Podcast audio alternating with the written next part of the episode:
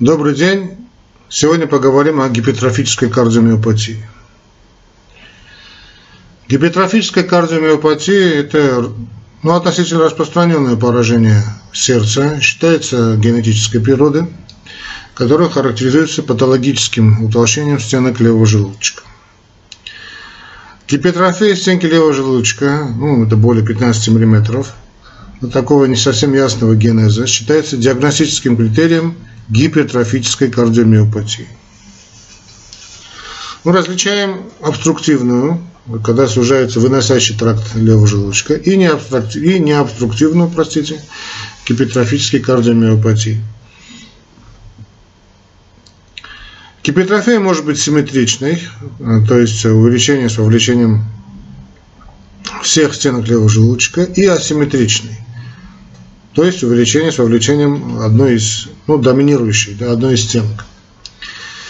Э, гипертрофия может охватить э, изолированно лишь апикальную, да, верхушечную часть, так называемая апикальная гипертрофическая кардиомиопатия – при гипертрофии верхней части межлучковой перегородки непосредственно под фиброзным кольцом аортального клапана говорят о субаортальном мышечном стенозе. Ну, все-таки надо сказать мышечном субаортальном стенозе. Ну, не принципиально. Важным общими особенностями гипертрофической кардиомиопатии, как с обструкцией, так и без нее, выступает высокая частота нарушений ритма сердца. Аритмии очень часто сопутствуют такому состоянию. Прежде всего мы говорим о желудочковой экстрасистолии и пароксизмальной тахикардии. Именно с аритмиями связывают внезапную смерть, наступающую приблизительно половины больных, половины больных с такой патологией. Эпидемиологически значит, гипертрофическую кардиомиопатию наблюдают где-то у 0,2% населения, чаще в виде таких необструктивных форм – необструктивной формы это где-то 70-80%, реже обструктивных, ну, все оставшиеся, в виде идиопатического гипертрофического э, субартального мышечного стеноза. Заболевание у детей составляет 0,3-0,5 случая на 100 тысяч населения. Нередко болезнь проявляется, значит, развивается в зрелом и пожилом возрасте, хотя вот в пожилом возрасте э, значит, диагностика заболевания вызывает определенные трудности – поскольку может быть, собственно, вызвано, ну, логично, да, э, возрастными атеросклеротическими изменениями. Э, по статистике мужчины болеют несколько чаще женщин. Значит, возможно сочетание болезни с другой патологией э, генетической природы. Гипертрофическую кардиомиопатию, как мы уже сказали, считают, э, в принципе, э, наследственным значит, заболеванием. Есть под этим значит, серьезное обоснование. Она наследуется аутосомно-доминантным путем в результате мутации одного из э, генов, кодирующих значит, белки саркомера. Это может быть значит, бета-тяжелая цепь миозина, это ген локализован в 14 хромосоме, но это можно не запоминать, просто скажу для информации или там тропонин Т сердечной ткани, то есть ген хромосоме 1, или там тропомиозин, ген хромосоме 15, миозин, связывающий белок С. Это уже у нас ген хромосоме 11, легкие цепи миозина, хромосомы 3 и 12, и актин, хромосомы 15, тигетин, тропонин С. Я сам, честно говоря, не запоминаю вот эти последние три, вот записываю, чтобы помнить. Но всегда можно посмотреть и обнаружить. Э, семейный характер значит, этого страдания отмечается очень часто, более чем у половины больных. При этом в одной семье имеются признаки той же, одной и той же мутации. Это я к тому говорю, что э, насколько важно, насколько важно вот собрание, собирание вот, э, грамотного анамнеза, скрупулезного анамнеза. Выявлены по крайней мере 10 генетических локусов, ответственных за возникновение этого заболевания – все, всех генах обнаружено более 100 мутаций, вызывающих вот кардио, гипертрофию, гипертрофирующую, господи, гипертрофическую кардиомиопатию. Выживаемость больных с, это, с такой кардиомиопатией, возникшей в результате особой клинической, так называемой злокачественной мутации гена Б, вот это, да, ген, гена бета, вернее, тяжелой цепи миозина, существенно ниже, чем при мутации гена сердечного тропонина Т, причем при значит, э, мутации гена сердечного тропонина Т клинические проявления возникают обычно в более позднем возрасте. Вот, вот эта злокачественная мутация гена э, бета тяжелой цепи миозина, конечно, очень плохой прогностический признак. Если это выявляется, то знаем, что прогноз здесь э, печальный. Э, генетические исследования показывают также, что вот э, у близких родственников больных нередко имеются одни и те же генетические мутации, однако без таких неблагоприятных, сопутствующих, что ли, фенотипических признаков. То есть так называемые здоровые носители мутировавшего гена.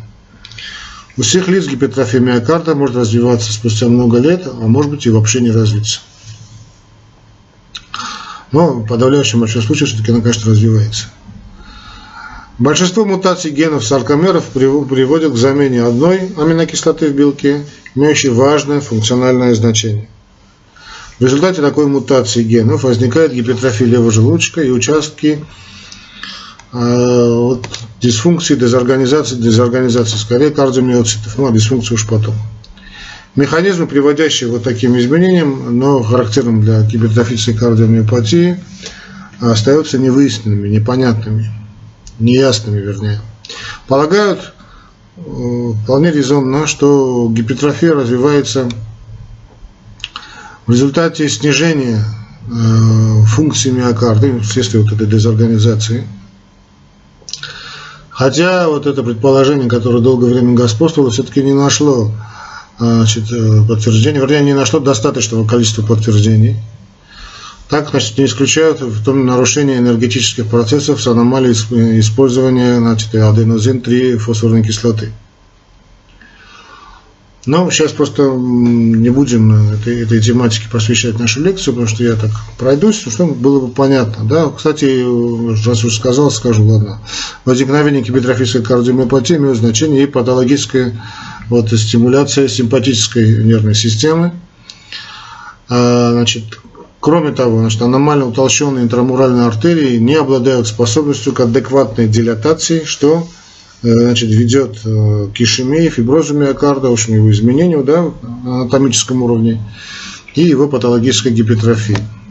Но как бы то ни было, значит, вне зависимости от предполагаемых причин, развитие заболевания значит, значит, включает в себя несколько изменений.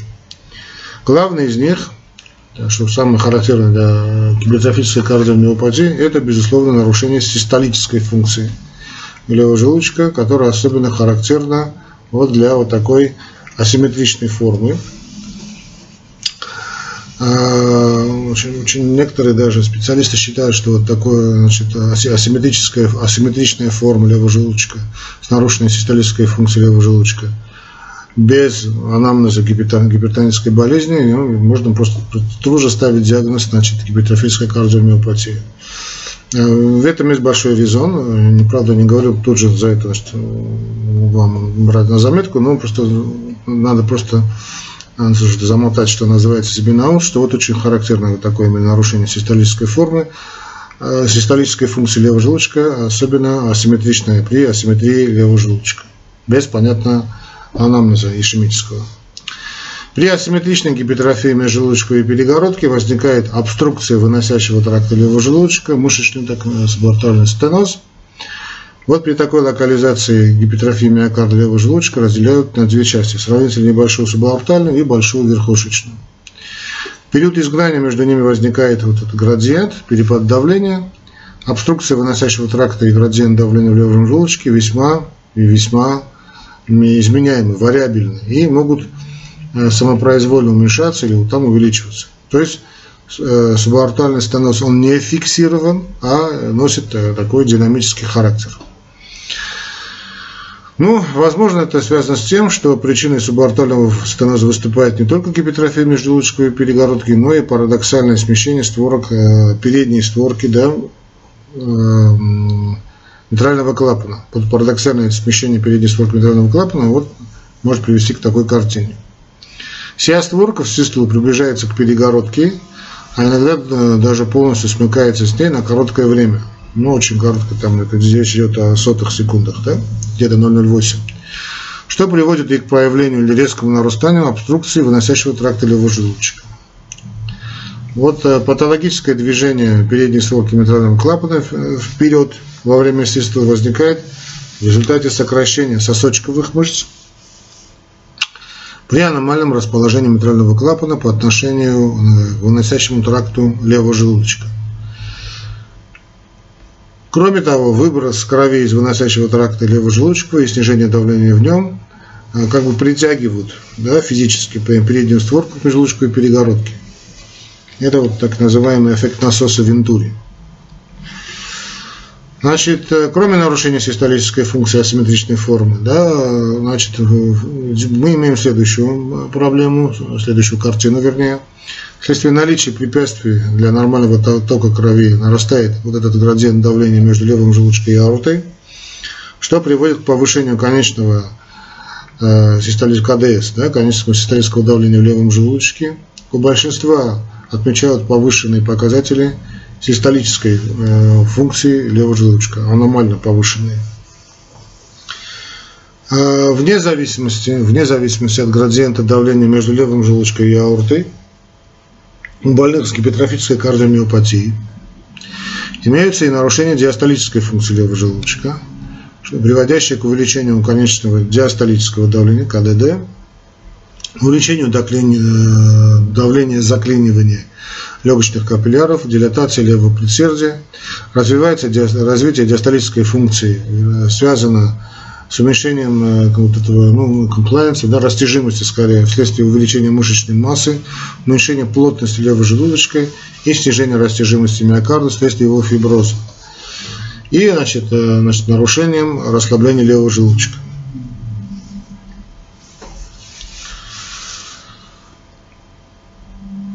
Гипертрофическая кардиомиопатия в ряде случаев сопровождается ишемией миокарда, что связано со, значит, с рядом причин.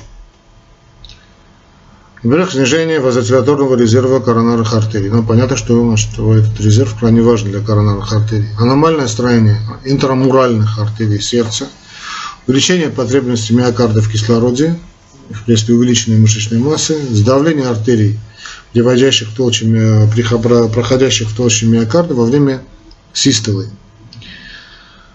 Увеличение диастолического давления наполнения.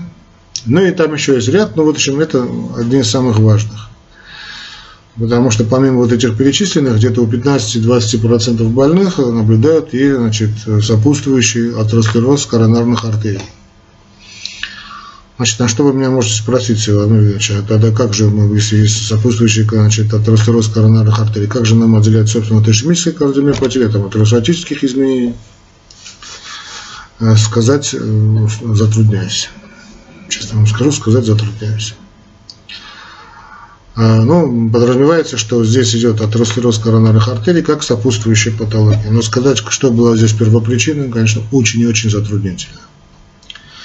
Основное морфологическое проявление гипертрофической кардиомиопатии, э, кардиомиопатии простите, утолщение стенок левого желудочка более 13 мм. А, иногда бывает и значит, до очень высоких цифр.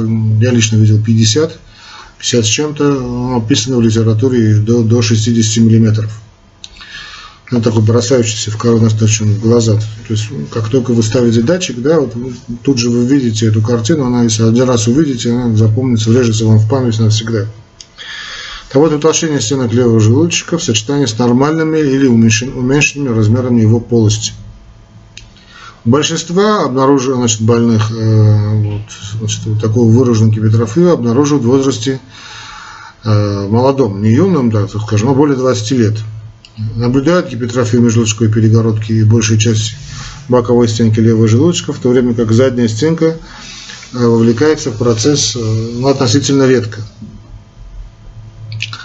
У других больных гипертрофируется только межжелудочковая перегородка. Где-то у третьих больных может быть локальная э, гипертрофия стенки левого желудочка, ну, относительно небольших размеров. верхушки левого желудочка, то, то, что мы сказали, апикальная, только задняя или там, скажем, передней боковой стенки. У части больных тоже где-то около 30-33% гипертрофический процесс вовлекается и правый желудочек, и сосочковые мышцы. Наряду с этим мы можем наблюдать дилатацию левого предсердия. Она возникает из-за увеличения конечного диастолического давления в левом желудочке. При гистохимии, при, при гистологическом исследовании участков гипертрофии обнаруживают беспорядочное расположение, да, вот такую диссинергию, да, такое неправильное расположение а, кардиомиоцитов, замещение мышечной ткани фиброзной, аномальной интрамуральной коронарной артерии. Вот полагают, что участки дезорганизации кардиомиоцитов могут предрасполагать к возникновению вот этих опасных аритмий, которые кончаются очень плохо. Причем вполне резонное предположение. Я, честно говоря, тоже это, придерживаюсь этого мнения. Вот именно, что в участке дезорганизации кардиомиоцитов при гипертрофической кардиомиопатии ответственны в первую очередь за возникновение этих аритмий. Или, конечно, не исключаются какие-то другие механизмы. А, наиболее важным гистологическим признаком а, гипертрофической кардиомиопатии значит, считают наличие э, неупорядоченной да, вот такой гипертрофии, характеризующей характеризующиеся, вернее, значит, разнонаправленным расположением миофибрил и вот необычными да, патологическими связями между соседними клетками миокарда. При микроскопии, ну, в том числе, скажем, с использованием или таких хороших электронных микроскопов, значит, биоптатов, если мы возьмем биоптата обоих желудочков с гипертрофией кардиомиопатии, можно выявить также неспецифические, дистрофические и наряду с этим пролиферативные изменения. Очаги фиброза представлены беспорядочным переплетающими пучками грубых коллагеновых волокон.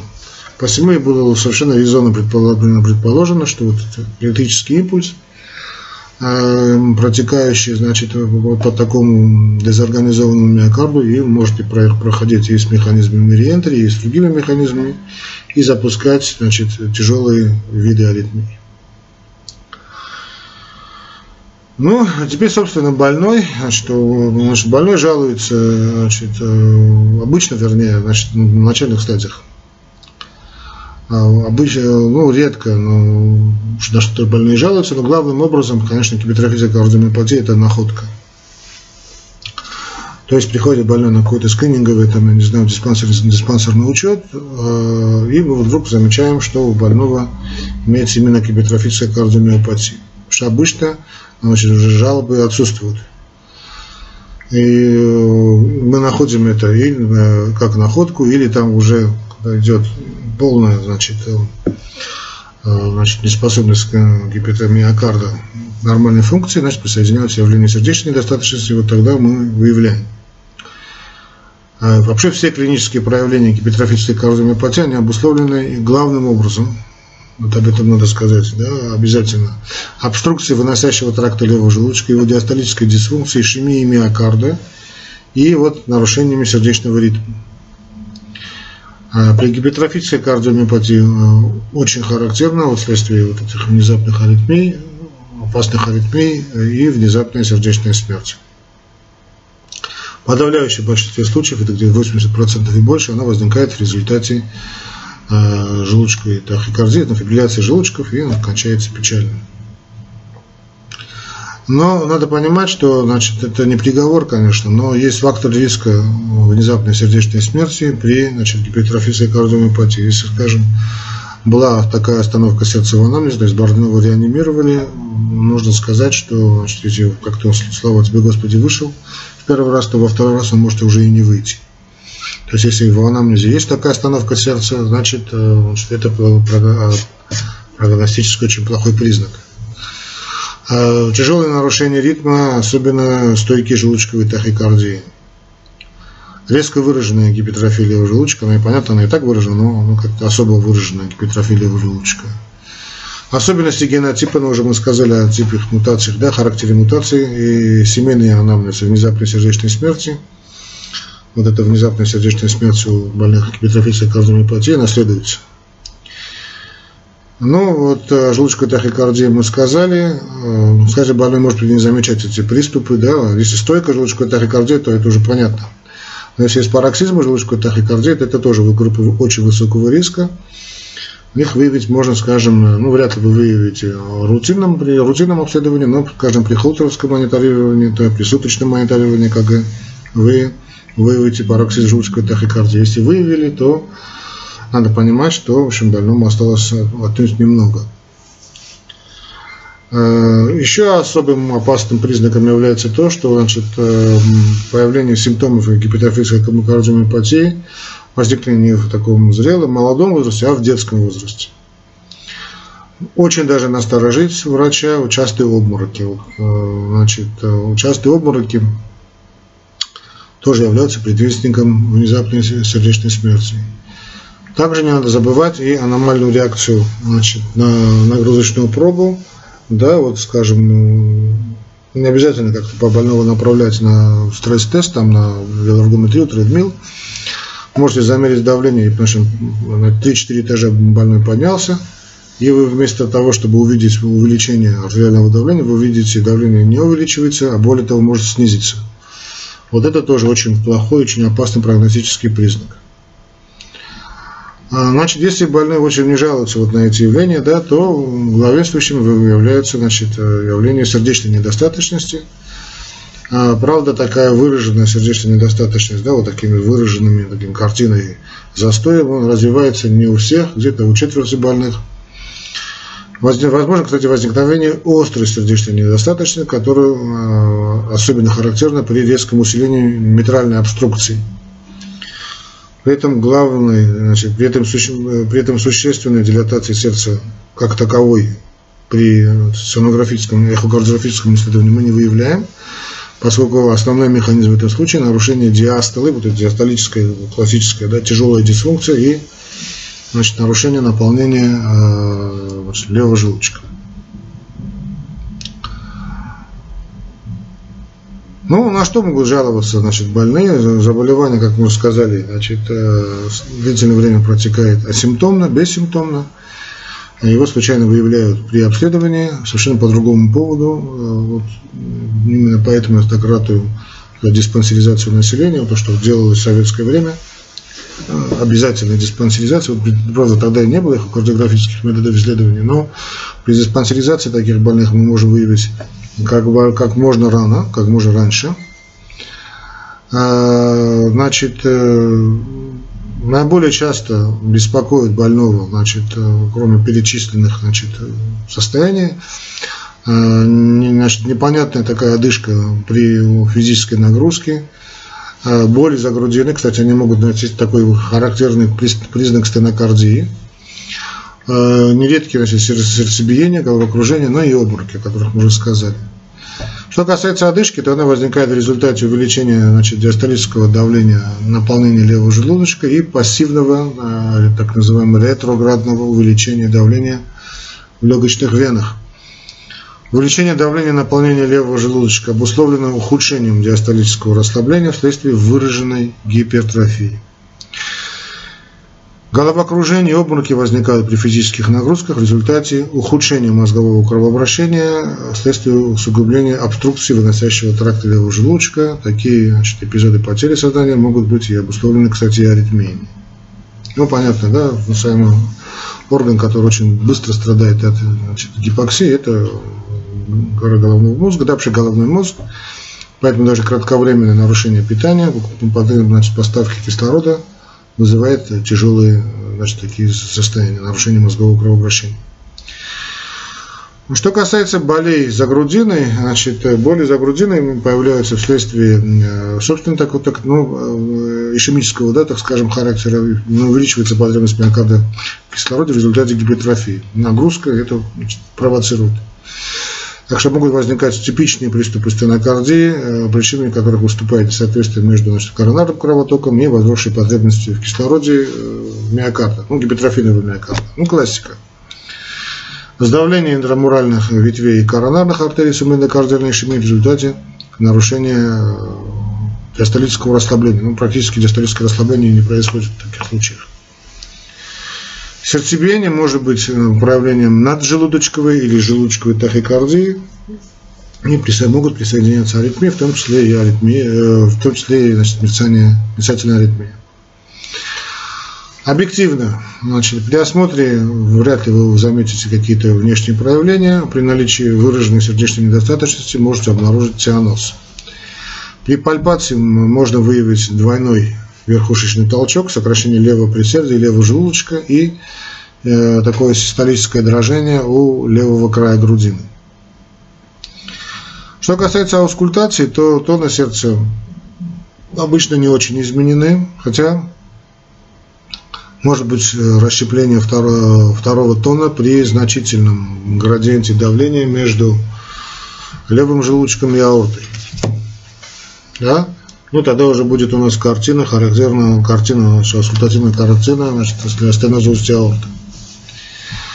Основным аускультативным проявлением гипертрофической кардиомиопатии с обструкцией выносящего тракта левого желудочка считают э, мы значит, систолический шум.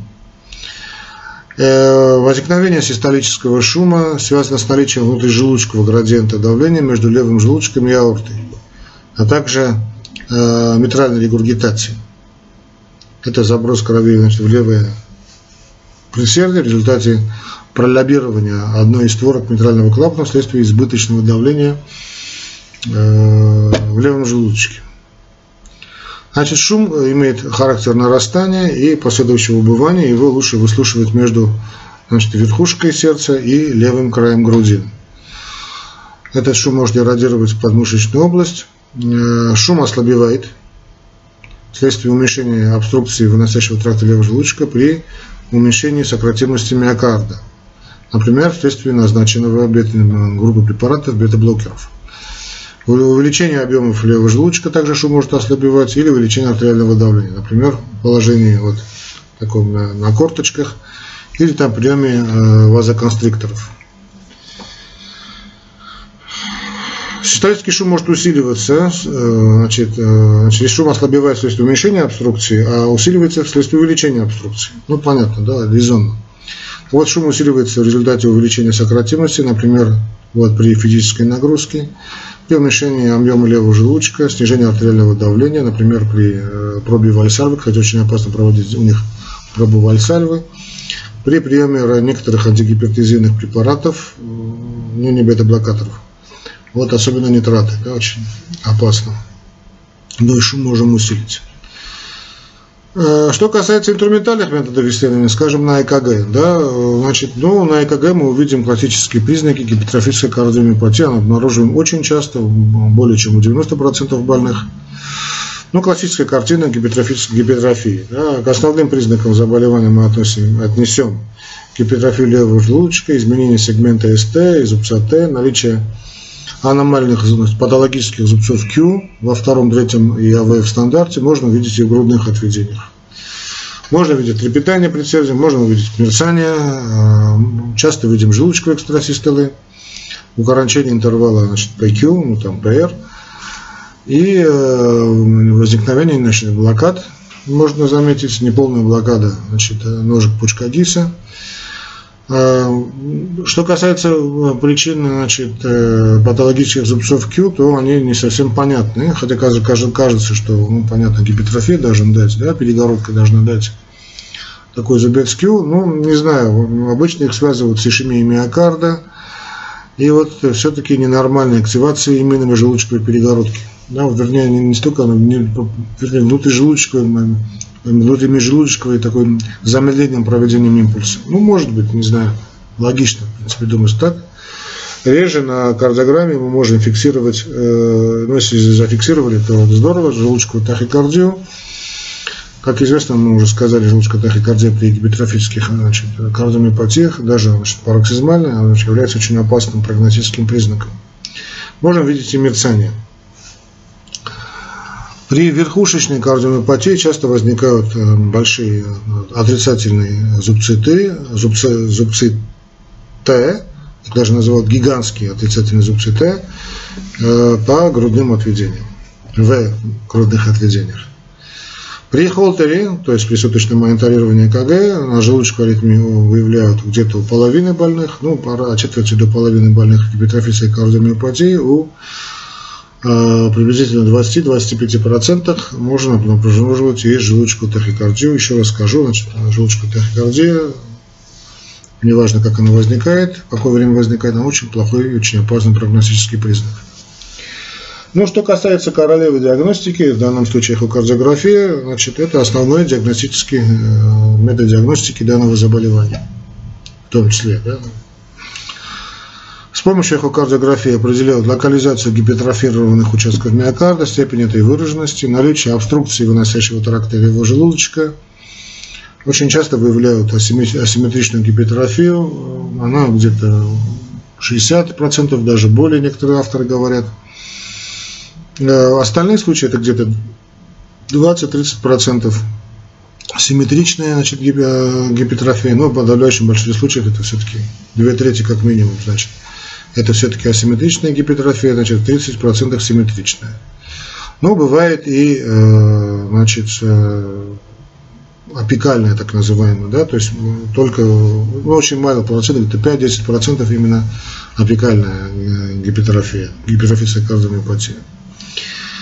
И если будем ставить значит, доплеровские методы исследования, значит, ну, сейчас в наше время доплер делается уже всегда, да, сейчас это уже не редкость, то в доплеровском режиме мы легко определить выраженность митральной регургитации, степень градиента да, перепада давления между левым желудочком и аортой.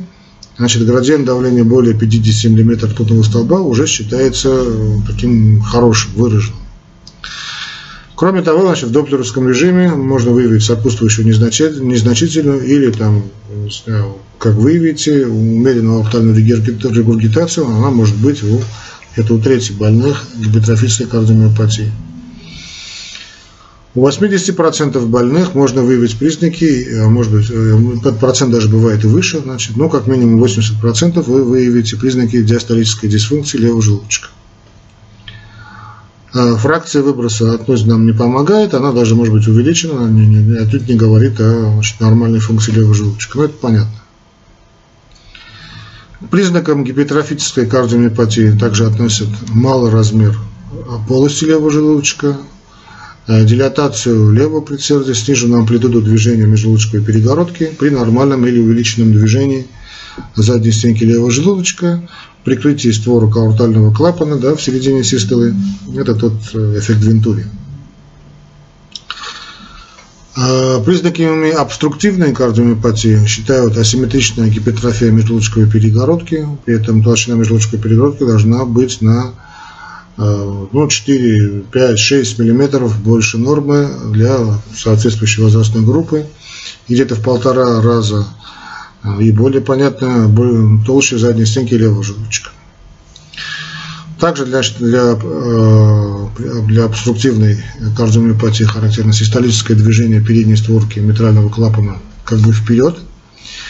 При рентгенологическом исследовании значит, контуры секции могут быть нормальными. При значительном повышении давления в легочной артерии можно выявить значит, э, выбухание ее ствола и расширение ветвей.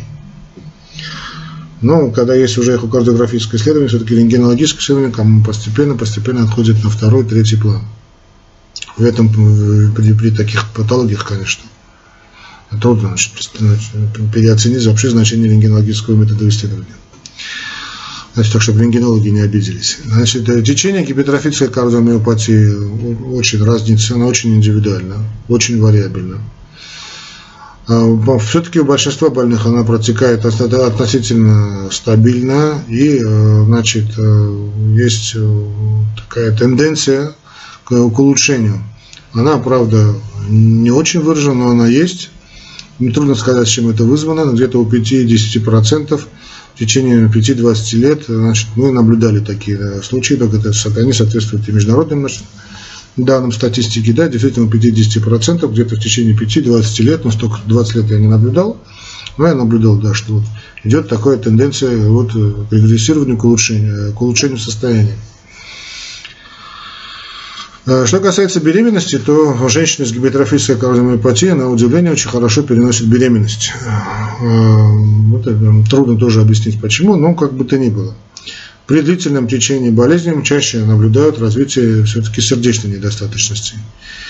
Имеется некоторая связь значит, между э, генотипом, характером мутации и фенотипическими признаками, в, части, э, в частности, э, клиническим течением заболевания. В семьях с мутацией значит, гена тропонина Т и гипертрофия обычно ну, не, не так выражена. Однако высок риск, высок риск внезапной сердечной смерти. Значит, мутация протеина С, связанная с миозином, миозиновая да, мутация, ассоциируется с поздним началом заболевания, умеренной выраженностью гипертрофии и э, относительно редкостью внезапной смерти. Но эти особенности не проявляются у всех больных, поэтому весьма вероятное влияние на развитие болезни и, э, так что называется, внешних экологических признаков в том числе, ну, в общем, внешних факторов. Ну, проблема, проблема диагностики. Основным методом диагностики значит, гипертрофической кардиомиопатии, да, любой кардиомиопатии, служит эхокардиография, позволяющая выявить утолщение миокарда и оценить наличие обструкции выносящего тракта левого желудочка. Необходимо, конечно, исключить э, причины вторичной гипертрофии, в том числе там, это могут быть пороки, приобретенные, врожденные, ишемическая болезнь сердца, артериальная гипертензия и прочее. А гипертрофическая кардиопомиопатия вот, может сочетаться и с гипертонией, которую выявляют при, при суточном мониторировании артериального давления. При, при гипертонической болезни гипертрофия обычно носит симметричный и более, что называется, умеренный характер.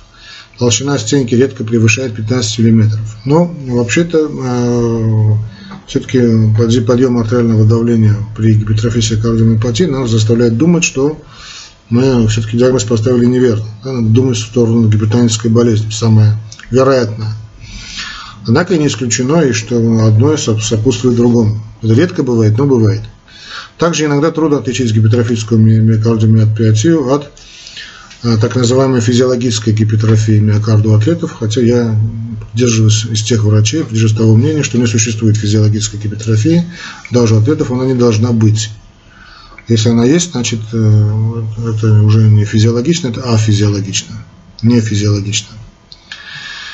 Но как бы то ни было, в пользу гипертрофической кардиомиопатии свидетельствует наличие асимметричной гипертрофии левого желудочка – Возможную помощь при диагностике может отказать э, тканевая эхокардиография в доплеровском режиме. Э, что там у нас еще осталось? Да, в раннем возрасте гипертрофия левого желудочка может быть э, вызвана рядом метаболических нарушений, которые диагностируют только морфологически при биопсии миокарда.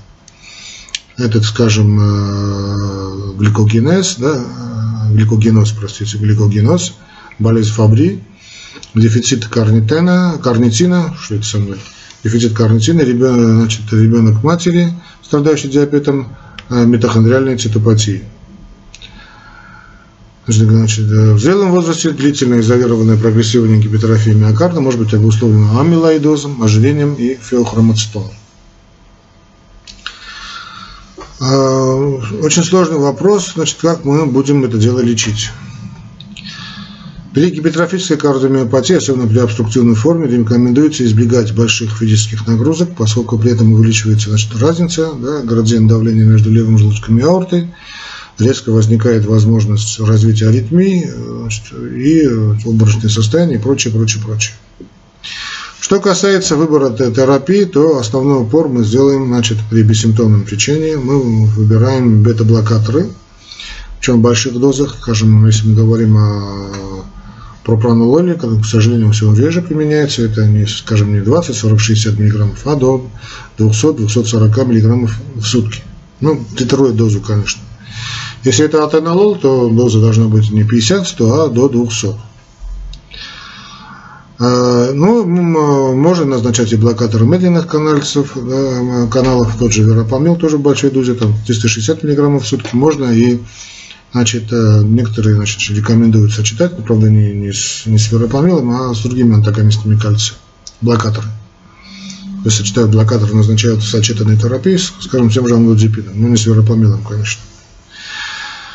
При умеренно выраженных симптомах назначают э, те же бета-блокаторы, да, э, они уменьшают значит, э, частоту сердечных сокращений, удлиняют диастолу, насколько это возможно, увеличивают пассивное наполнение левого желудочка и уменьшают давление наполнения. Давление наполнения. Такая терапия бета-блокерами показана и при возникновении аритмий, да, тоже мерцательной аритмии. Кроме того, в связи с высоким риском развития тромбоэмболий, э, если есть у нас еще тем более мерцательная аритмия, обязательно назначаются антикоагулянты. При значительно выраженных симптомах гипертрофической кардиомиопатии, э, кроме бета-блокеров или, или антагонистов, уже присоединяют и э, диуретики, тот же гидрохлортиазид, для усиления эффекта. При обструктивной гипертрофической кардиомиопатии значит, э, избегают назначения гликозидов, нитратов, ну, спасибо уже, адреномиметиков, необходимо проводить профилактику инфекционного эндокардита поскольку на передней створке митрального клапана могут проявляться вегетации в результате ее постоянной значит, э, травматизации из-за длительных перегрузок. Но ну, проводится классическая значит, метод профилактики и обязательно, значит, кстати, обязательно а, прививка против гриппа. Да? Касается это вакцинация, касается, конечно, любых больных, ишемических больных, любых вообще кардиологических больных. Что касается хирургического лечения, значит, оперативное лечение проводят при обструктивной форме гипертрофической кардиомиопатии с выраженными симптомами и рефрактерностью лекарственной терапии. Метод осуществляют ну, хирурги, кардиохирурги осуществляют септальную миотомию и, или миоэктомию. Я не видел таких больных, чем признаюсь, но знаю, что делается. А в настоящее время все чаще используют этаноловую или там, алкогольную абляцию межлучковой перегородки – Э, очень дает вроде неплохие результаты, при этом через введенный катетер в артерию кровоснажающий вот этот э, сгусток, это гипертрофированный участок миокарда, который, собственно, вызывает обструкцию, вводит э, чистый этанол, чистый алкоголь. Простите. Значит, вводит чистый алкоголь. А, значит, возникает вот такой локальный некроз, и затем отторжение этого участка с уменьшением обструкции. И в литературе, очень, в научной литературе очень много об этой теме говорится, говорят, очень, говорят об очень хороших результатах, однако эта процедура достаточно опасна в связи с нарушением электрических свойств миокарда и возможностью развития аритмии. А, ну вот, вот эта вот эта этаноловая абляция, да, все-таки как-то постепенно выходит на первый план. Мы алкоголь, этанол, не, не, не суть важно алкогольной абляции межжелудочковой перегородки. При наличии частых при пароксизмовой желудочковой тахикардии можно и прибегают к имплантации кардиоветра дефибриллятора, что обеспечивает э, профилактику внезапной смерти. При наличии приступов мерцательной тахиаритмии возможно профилактическое применение амиодарона и других непрямых антикоагулянтов. Применяют также и двухкамерную электрическую стимуляцию левого желудочка, которая приводит к значительному уменьшению обструкции. Ну, как бы то ни было, без лечения смертность больных гипертрофической кардиомиопатии составляет 2-4% в год. К группе высокого риска относят больных, имеющих один из факторов риска, которых мы перечислили. Один из факторов и более. Это группа высокого риска, ну, риска для сердечной смерти в 10% отмечен переход, значит, в 10% можно заметить, это бывает, значит, переход гипертрофической кардиомиопатии уже в дилатационную. Ну и у ряда больных где-то 5-10% развивается инфекционный эндокардит, который заканчивается печально. Ну, в принципе, все, что касается значит, рестриктивной, ой, простите, значит, гипертрофической кардиомиопатии. Следующая наша тема будет рестриктивная кардиомиопатия. Большое спасибо всем за внимание. Большое всем спасибо тем, кто лайкает и шерит наши, наши лекции. Я получаю множество откликов и отзывов. Большое вам спасибо. Поддерживайте уголок доктора. Особенно спасибо, конечно, тем, кто и поддерживает нас финансово, материально. И по нашей значит, традиции я внизу э, этой лекции, как и других, каких всех лекций, не только кардиологических, да, всех лекций ставлю значит, наши реквизиты прямо в первом комментарии YouTube. Те, кто хотят поддержать наш значит, материально, будет значит, почтовый ящик Яндекса и PayPal. Будем очень благодарны вашей помощи. Всего вам доброго, дорогие друзья, а мы потом с вами обязательно продолжим.